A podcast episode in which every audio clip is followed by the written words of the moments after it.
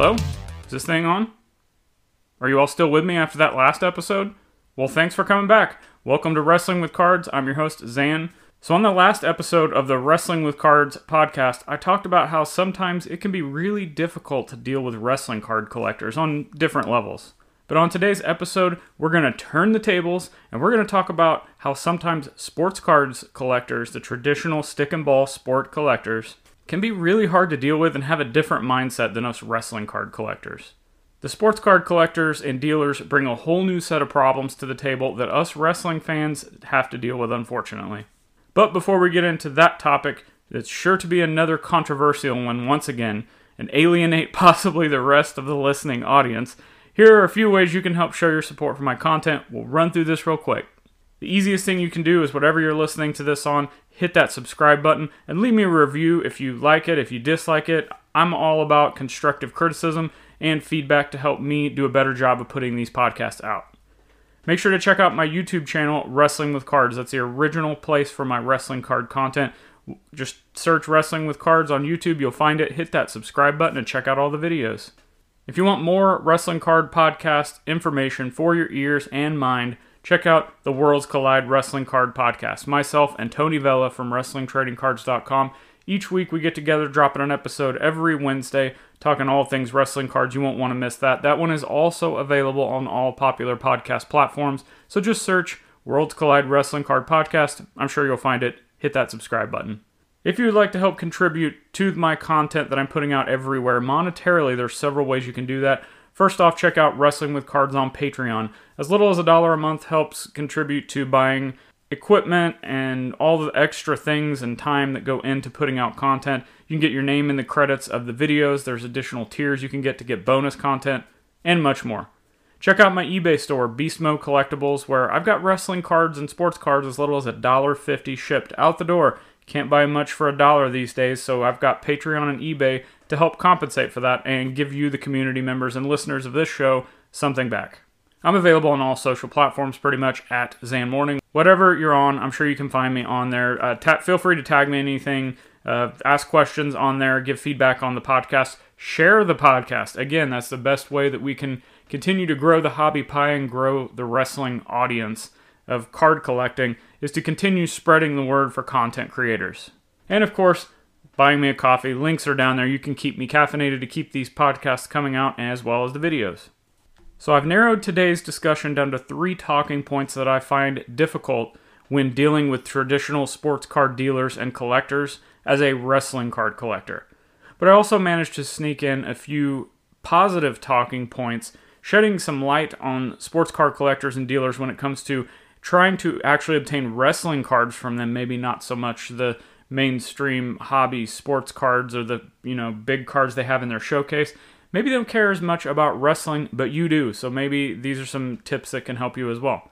So here we go profit and sales over everything.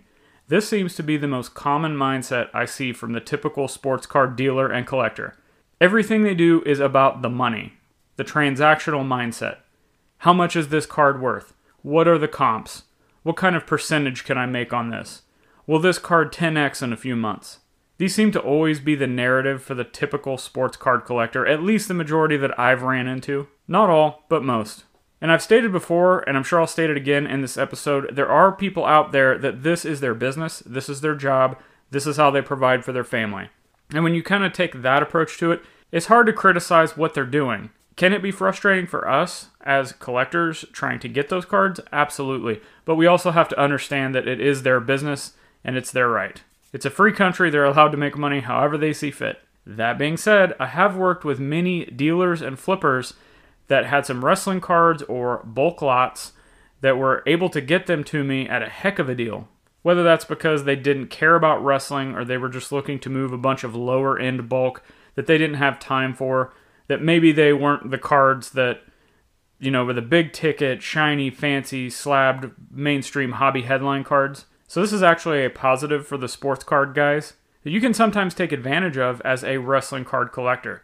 They just want to move stuff all the time, constantly flipping, moving, trying to take profit where they can. So there's opportunity to get the stuff that they don't want in your favor, especially if they don't know as much about the product. Uh, last week I talked about how Oftentimes, wrestling card collectors are just, you know, from my cold, dead hands with their cards sometimes. And the sports card guys are completely different. So, just something that is favorable if there's a traditional sports card dealer out there, you know, or a local card shop, or someone on Twitter or Instagram that maybe they mainly post sports, but all of a sudden you see a select gold or a prism, you know, whatever, and that's something you want, you may actually be able to get that at a better deal than you would, unfortunately, if you were trying to get that from a traditional wrestling card collector.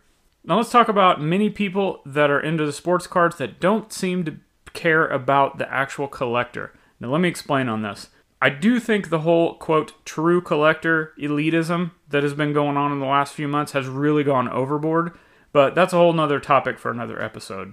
What I do find irritating though is when sometimes someone will approach them, you know, them being the dealer or the seller, they find this grail card they've been looking for, they've got a story behind it, uh, they're trying to get it on Instagram, whatever it is, only to have the dealer or the holder of that card not being willing to negotiate or open to trades, etc.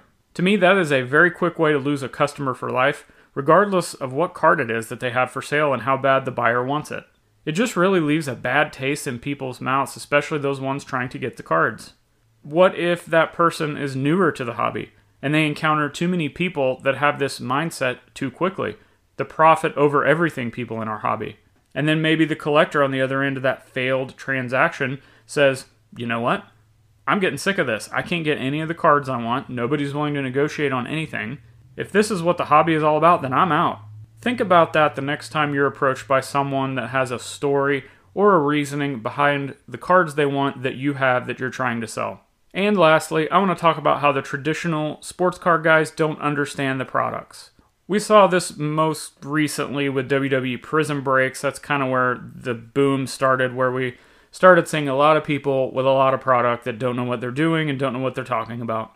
Guys out there that just came in to make a buck. Now, again, I get it. They're allowed to do that, especially if it's ran as a business. Regardless of what we want to think about this, they don't care about anything but profit. That's the model, and that is okay. But some of the breakers out there were turning their wrestling card breaks and their streams into comedy night. And what I mean by that is while many people pointed out how badly that they were pronouncing the wrestlers' names because they had no idea who they were. What really got me was how they were freaking out over certain pulls. And those pulls, well, let's just say they weren't exactly big ticket items.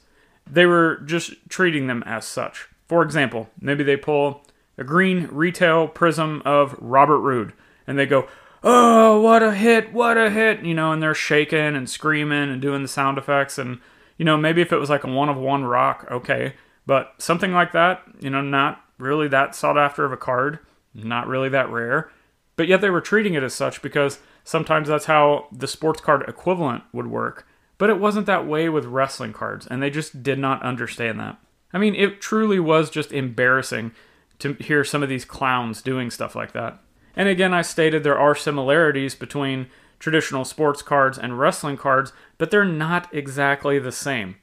A Silver Prism rookie card in WWE Prism is not going to sell like a top Silver Prism rookie card in NBA or NFL. But like I've said, if they're only out here to make the money, sales, and it's their job, that's okay.